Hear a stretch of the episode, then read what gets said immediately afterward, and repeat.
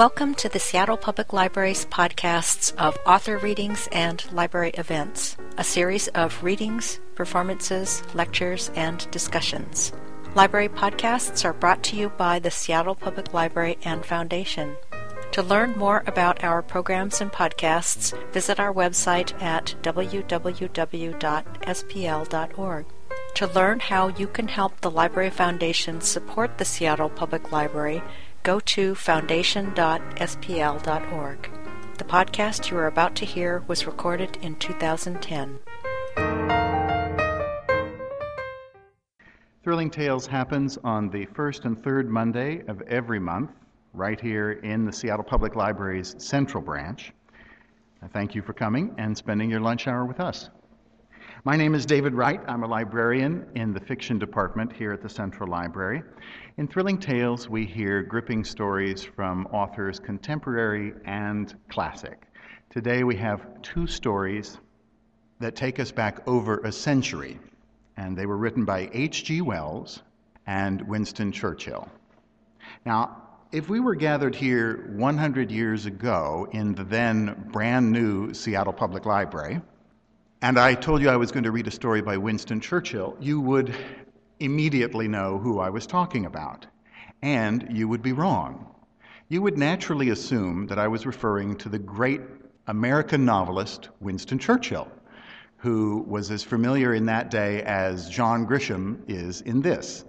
So when this story first appeared, in 1899 in the Harmsworth Illustrated magazine, the editors felt impelled to include an explanatory note that this was not that Winston Churchill. It was this other fellow, uh, a young man with a British lord for a father, who was quite a promising writer. Uh, Winston S. Churchill's career as a writer of suspense apparently failed to pan out. But judging from this story, uh, it looks like he could have done very well for himself had he chosen that.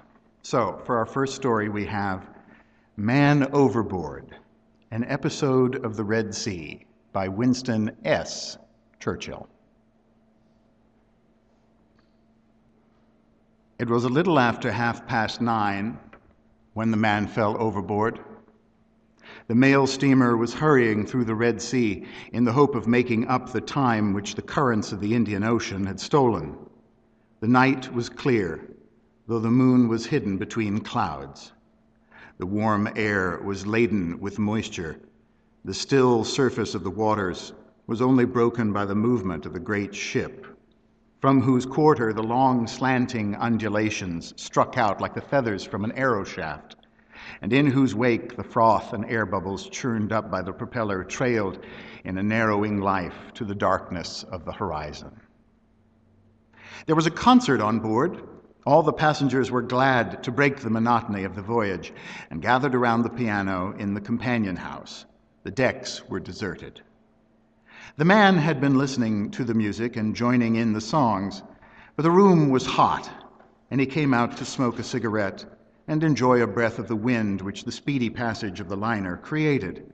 It was the only wind on the Red Sea that night. The accommodation ladder had not been unshipped since leaving Aden, and the man walked out onto the platform as onto a balcony.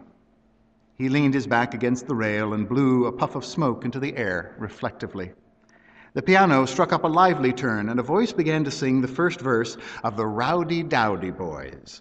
The measured pulsations of the screw were a subdued but additional accompaniment. The man knew the song. It had been the rage at all the music halls when he had started for India seven years before. It reminded him of the brilliant and busy streets he had not seen for so long, but was soon to see again. He was just going to join in the chorus when the railing, which had been insecurely fastened, gave way suddenly with a snap, and he fell backwards into the warm water of the sea amid a great splash. For a moment, he was physically too much astonished to think. Then he realized that he must shout. He began to do this even before he rose to the surface. He achieved a hoarse, inarticulate, half choked scream. A startled brain suggested the word help and he bawled this out lustily and with frantic effort six or seven times without stopping. Then he listened. Hi, hi, clear the way for the rowdy dowdy boys. The chorus floated back to him across the smooth water, for the ship had already passed completely by. And as he heard the music, a long stab of terror drove through his heart. The possibility that he would not be picked up dawned for the first time on his consciousness. The chorus started again. Then I say, boys, who's for a jolly spree? Rum tum tiddly yum, who'll have a drink with me? Help! Help! Help! shrieked the man in desperate fear. Fond of a glass now and then, fond of a row or noise. Hi, hi, clear the way for the rowdy dowdy boy. The last words drawled out faint and fainter. The vessel was steaming fast. The beginning of the second verse was confused and broken by the ever growing distance. The dark outline of the great hull was getting blurred, the stern light dwindled. Then he set out to swim after it with furious energy, pausing every dozen strokes to shout long, wild shouts. The disturbed waters of the sea began to settle again to their rest. The widening undulations became ripples. The aerated confusion of the screw fizzed itself upwards and out. The noise and the sounds of life and music died away. The liner was but a single fading light on the blackness of the waters and a dark shadow against a paler sky. At length, full realization came to the man, and he stopped swimming. He was alone abandoned. With the understanding, his brain reeled. He began again to swim, only now, instead of shouting, he prayed. Mad, incoherent prayers, the words stumbling into one another. Suddenly, a distant light seemed to flicker and brighten. A surge of joy and hope rushed through his mind. They were going to stop, to turn the ship and come back and with the hope came gratitude. His prayer was answered. Broken words of thanksgiving rose to his lips. He stopped and stared after the light, his soul in his eyes. As he watched it, it grew gradually but steadily smaller. And then the man knew that his fate was certain. Despair succeeded hope. Gratitude gave place to curses. Beating the water with his arms, he raved impotently. Foul oaths burst from him as broken as his prayers and as unheeded.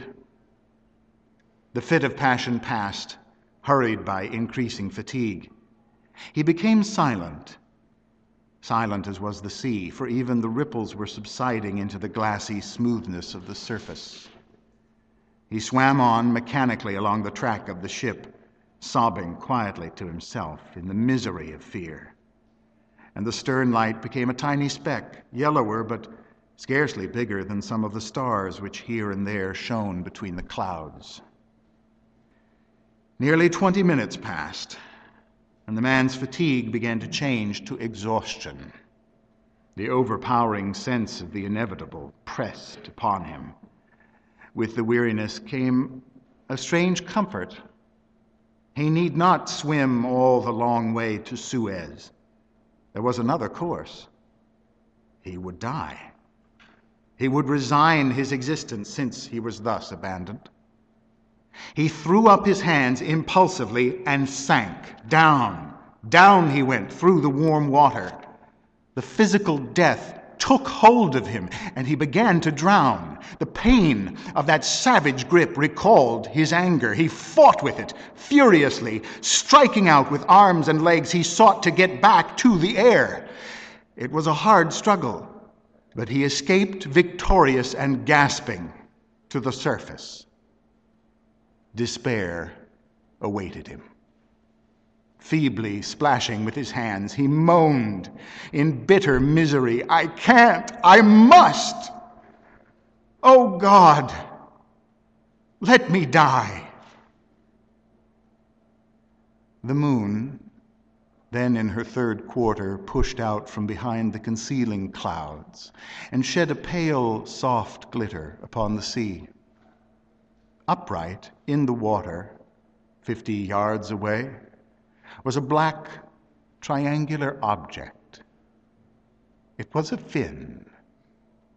It approached him slowly.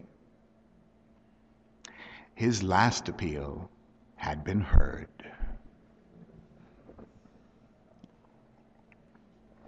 Chilling, I know.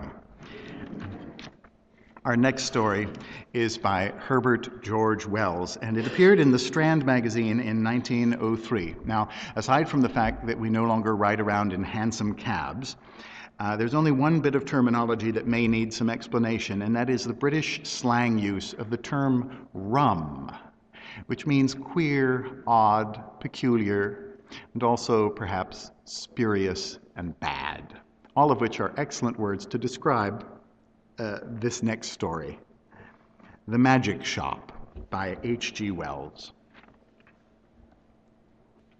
I had seen the magic shop from afar several times.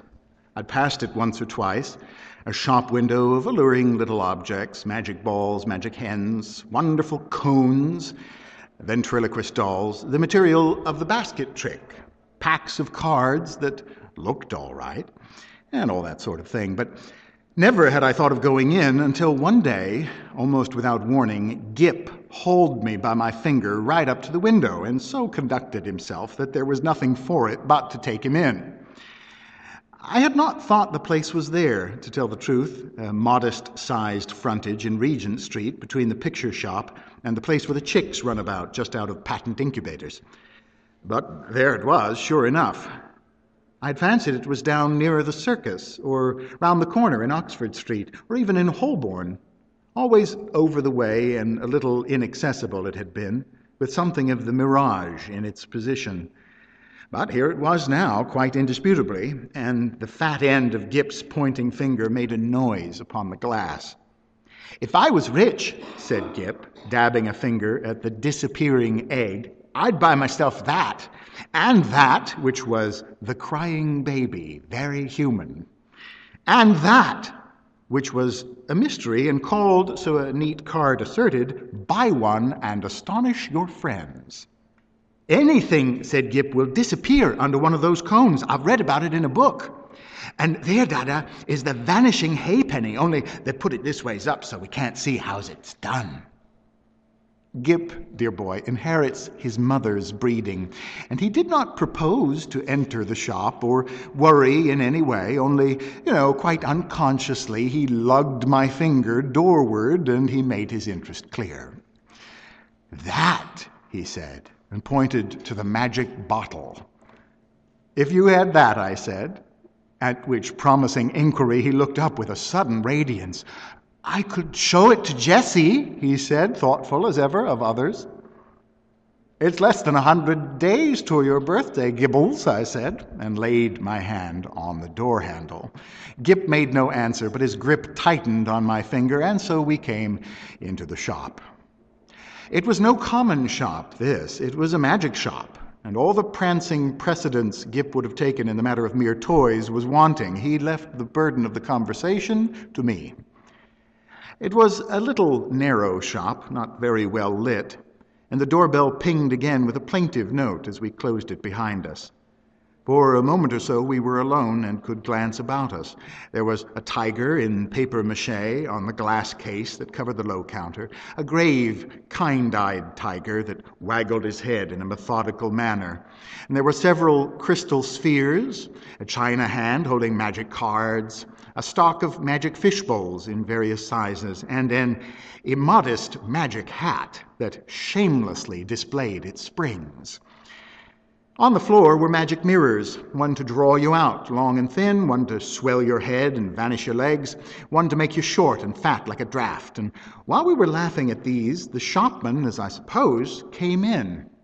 At any rate, there he was, behind the counter, a curious, sallow, dark man with one ear larger than the other, and a chin like the toe cap of a boot. What can we have the pleasure? he said. spreading his long magic fingers on the glass case. And so, with a start, we were aware of him. I, I want, I said, to buy my little boy a few simple tricks. Hmm. Legerdemain? he asked. Mechanical? Domestic? Anything amusing? said I. Hmm, said the shopman, and scratched his head for a moment as if thinking, and then, quite distinctly, he drew from his head a glass ball. Something in this way, he said, and held it out.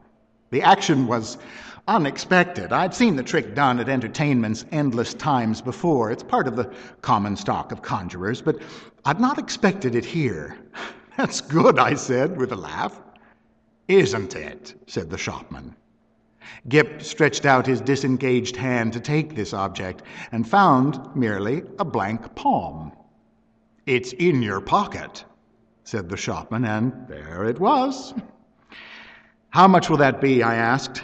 Oh, we make no charge for glass balls, said the shopman politely. We get them, he picked one out of his elbow as he spoke, free. He produced another from the back of his neck and laid it beside its predecessor on the counter. Gip regarded his glass ball sagely and then directed a look of inquiry at the two on the counter and finally brought his round eyed scrutiny to the shopman, who smiled. You may have those too, said the shopman, and if you don't mind, one from my mouth.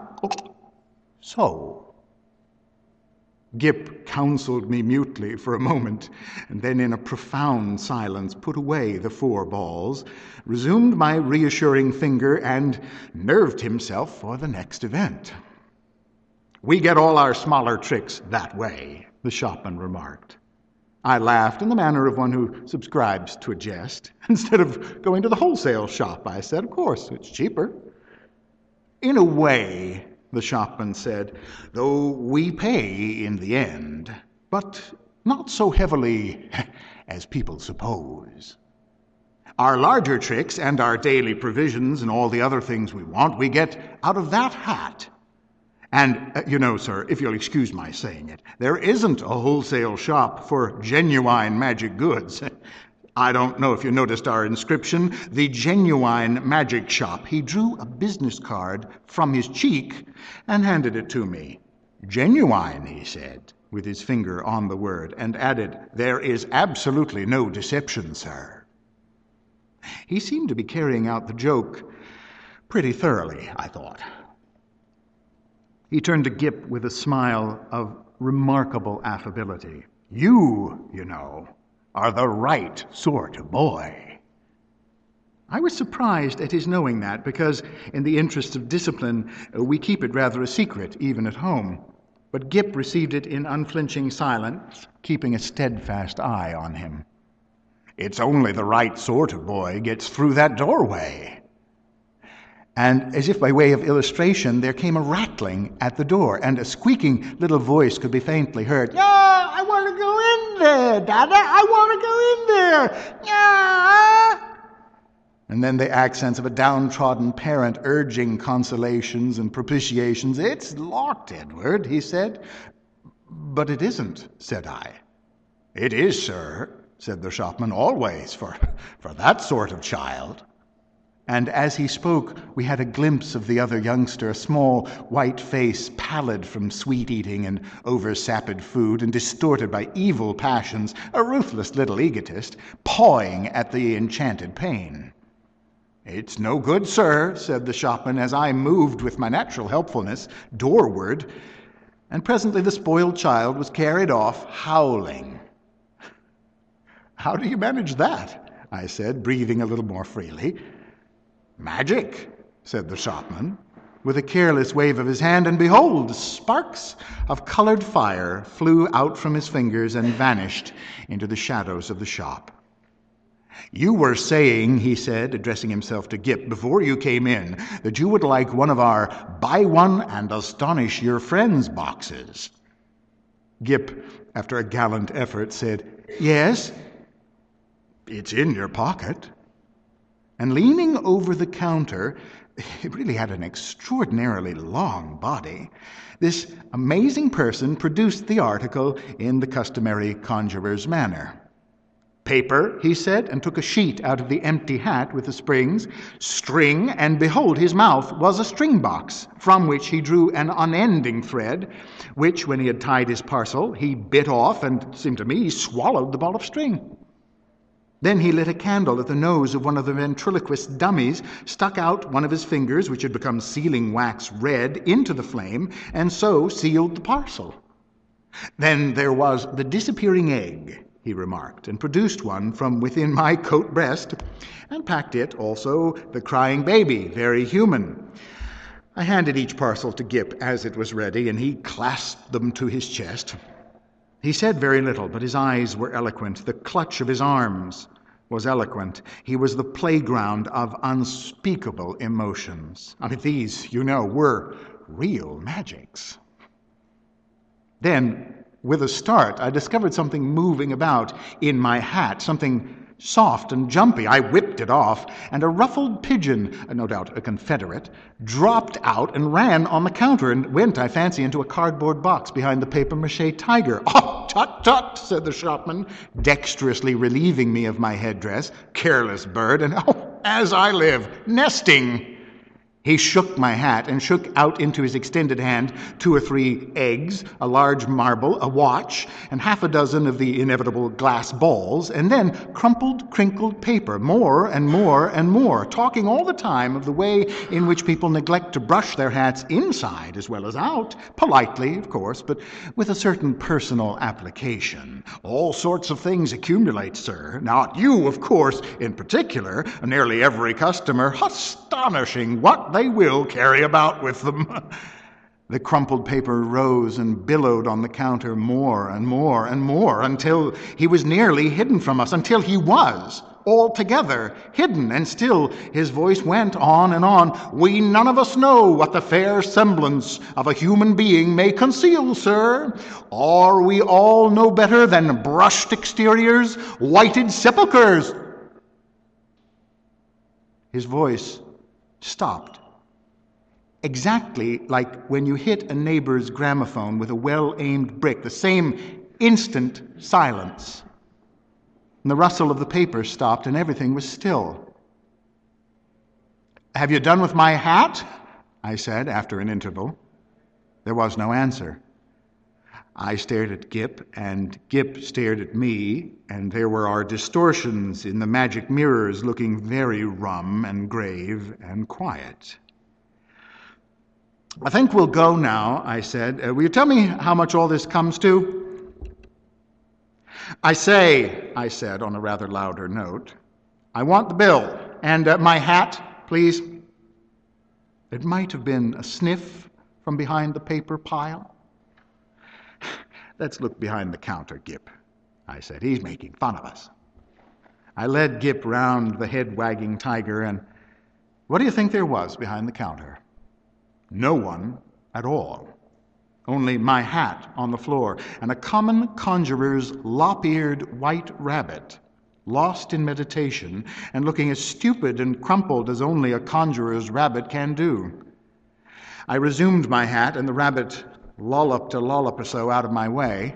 Dada, said Gip in a guilty whisper. What is it, Gip? said I. I do like this shop, Dada. So should I, I said to myself, if the counter wouldn't suddenly extend itself to shut one off from the door. But I didn't call Gip's attention to that. Pussy, he said, with a hand out to the rabbit as it came lolloping past us. Pussy, do Gip a magic. And his eyes followed it as it squeezed through a door I had certainly not remarked a moment before. Then this door opened wider, and the man, with one ear larger than the other, appeared again. He was smiling still, but his eye met mine with something between amusement and defiance. You'd like to see our showroom, sir, he said with an innocent suavity. Gip tugged my finger forward. I glanced at the counter and met the shopman's eye again. I was beginning to think the magic just a little too genuine. Uh, we haven't very much time, I said, but somehow we were inside the shop room before I could finish that. All goods of the same quality, said the shopman, rubbing his flexible hands together, and that is the best. Nothing in the place that isn't genuine magic and warranted thoroughly rum. Excuse me, sir.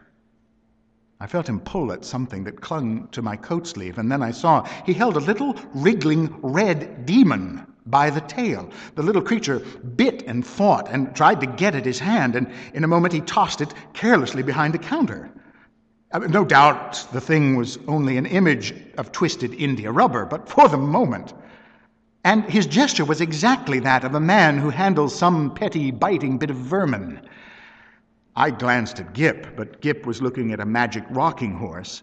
I was glad he hadn't seen the thing. I, I say, I said in an undertone, and indicating Gip and the red demon with my eyes, you haven't many things like that about, have you? Oh, none of ours. Probably brought it with you, said the shopman also in an undertone and with a more dazzling smile than ever. Astonishing what people will carry about with them unawares. And then to Gip, Do you see anything you fancy here? There were many things that Gip fancied there. He turned to this astonishing tradesman with mingled confidence and respect. Is that a magic sword? he said. A magic toy sword, it neither bends, breaks, nor cuts the fingers. It renders the bearer invincible in battle against anyone under 18. Half a crown to seven and sixpence, according to size. Uh, these panoplies on cards are for juvenile knights errant and very useful. Shield of safety, sandals of swiftness, ah, helmet of invisibility. Oh, Daddy, gasped Gip. I tried to find out what they cost, but the shopman did not heed me. He had got Gip now, had got him away from my finger. He had embarked upon the exposition of all his confounded stock, and nothing was going to stop him. Presently, I saw with a qualm of distrust and something very like jealousy that Gip had hold of this person's finger, as usually he has hold of mine. No doubt the fellow was interesting, I thought, and had an interestingly faked lot of stuff, really good faked stuff still. I wandered after them, saying very little, but keeping an eye on this prestidigital fellow.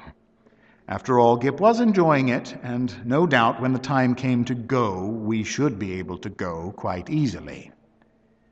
It was a long, rambling place, that showroom a gallery broken up by stands and stalls and pillars with archways leading off to other departments, in which the queerest looking assistants loafed and stared at one, and with perplexing mirrors and curtains. So perplexing indeed were these that I was presently unable to make out the door by which we had come.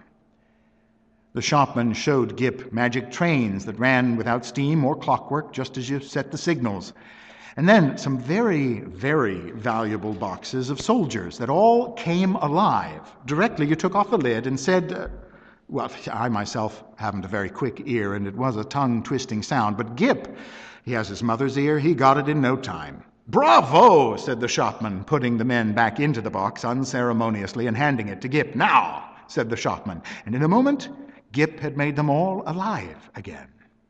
You'll take that box? asked the shopman. We'll take that box, said I, unless you charge its full value, in which case it would need a trust magnate. Oh, dear heart, no, said the shopman, and he swept the little men back again, shut the lid, waved the box in the air, and there it was, in brown paper, tied up, and with Gip's full name and address on the paper. The shopman laughed at my amazement. This is the genuine magic, he said. The real thing. It's a little too genuine for my taste, I said again. After that, he fell to showing Gip tricks, odd tricks, and still odder the way they were done. He explained them, he turned them inside out, and there was the dear little chap nodding his busy bit of a head in the sagest manner. I did not attend as well as I might. Hey presto, said the magic shopman, and then there would come a clear, small hey presto of the boy. But I was distracted by other things. It was being borne in upon me just how tremendously rum this place was. It was, so to speak, inundated by a sense of rumness. There was something vaguely rum about the fixtures, even, about the ceiling, about the floor, about the casually distributed chairs. I had a queer feeling that whenever I wasn't looking at them straight, they went askew and, and moved about and played a noiseless puss in the corner behind my back. And the cornice had a serpentine design with masks, masks altogether too expressive for proper plaster. Then, abruptly, my attention was caught by one of the odd looking assistants. He was some way off and evidently unaware of my presence. I saw a sort of three quarter length of him over a pile of toys and through an arch. And, you know, he was leaning against a pillar in an idle sort of way, doing the most horrid things with his features. The particular horrid thing he did was with his nose. He did it just as though he was idle and wanted to amuse himself. First of all, it was a short, blobby nose, and then, suddenly, he shot it out like a telescope, and then it flew and became thinner and thinner until it was like a, a long, red, flexible whip, like, like a thing in a nightmare it was. He flourished it and he flung it forth as a fly fisher flings his line. My instant thought was that Gip mustn't see him. And I turned about, and there was Gip, quite preoccupied with the shopman and thinking no evil. They were whispering together and looking at me. Gip was standing on a stool, and the shopman was holding a sort of a big drum in his hand. Hide and seek, Dada! cried Gip. You're he! And before I could do anything to prevent it, the shopman had clapped the big drum over him. I saw what was up directly. Take that off, I cried, this instant. You'll frighten the boy. Take it off. The shopman, with the unequal ears, did so without a word, and he held the big cylinder towards me to show its emptiness. And the little stool was vacant. In that instant, my boy had utterly disappeared. You know, perhaps, that sinister something that comes like a hand out of the unseen and grips your heart about. You know, it takes your common self away and leaves you tense and deliberate, neither slow nor hasty, neither angry nor afraid. So it was with me. I came up to this grinning shopman and kicked his stool aside. Stop this folly, I said. Where is my boy? Well, you see, he said, still displaying the drum's interior, there is no deception. I put out my hand to grip him, and he eluded me by a dexterous movement. I snatched again, and he turned from me and pushed open a door to escape. Stop, I said, and he laughed, receding. I leapt after him into utter darkness. Thud! Oh, no, bless my heart, I didn't see you coming, sir. I was in Regent Street and I had collided with a, a decent looking working man, and a yard away, perhaps, and looking extremely perplexed with himself, was Gip. There was a, some sort of apology, and then Gip turned and came to me with a bright little smile, as though for a moment he'd missed me. And he was carrying four parcels in his arm. He secured immediate possession of my finger for the second, I was rather at a loss. I stared round to see the door of the magic shop, and behold, it was not there.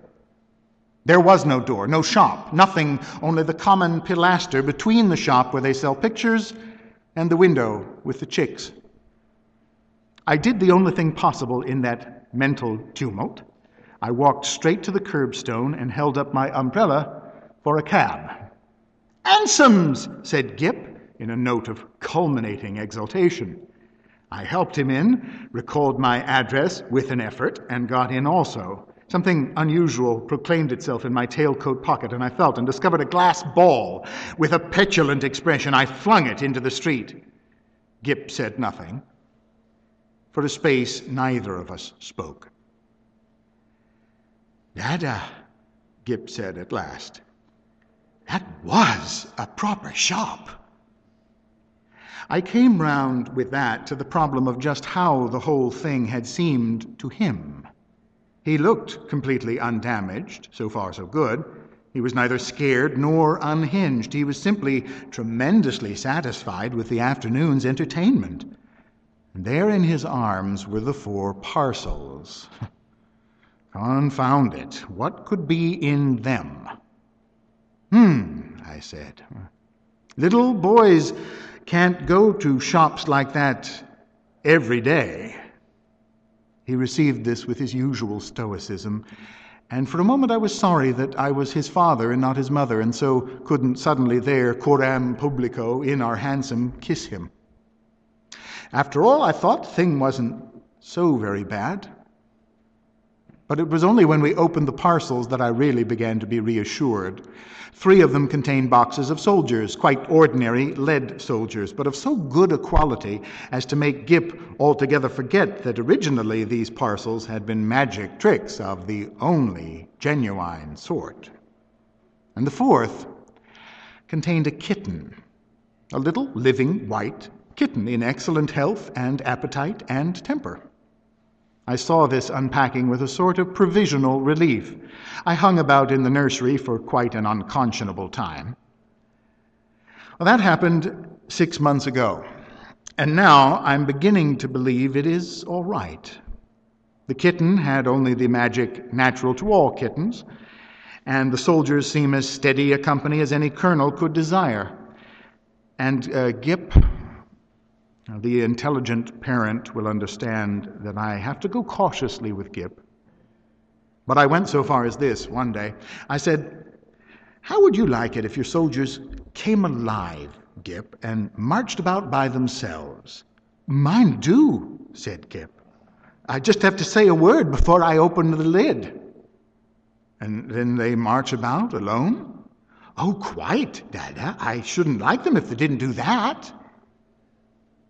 I displayed no unbecoming surprise, and since then I've taken occasion to drop in upon him once or twice, unannounced, when the soldiers were about, but so far I've never discovered them performing in anything like a magical manner. It's so hard to tell. There's also the question of finance. I have a, an incurable habit of paying bills. I've been up and down Regent Street several times looking for that shop. I am inclined to think, indeed, that in the matter, honor is satisfied, and that, since Gip's name and address are known to them, I may very well leave it to these people, whoever they are, to send in their bill in their own time.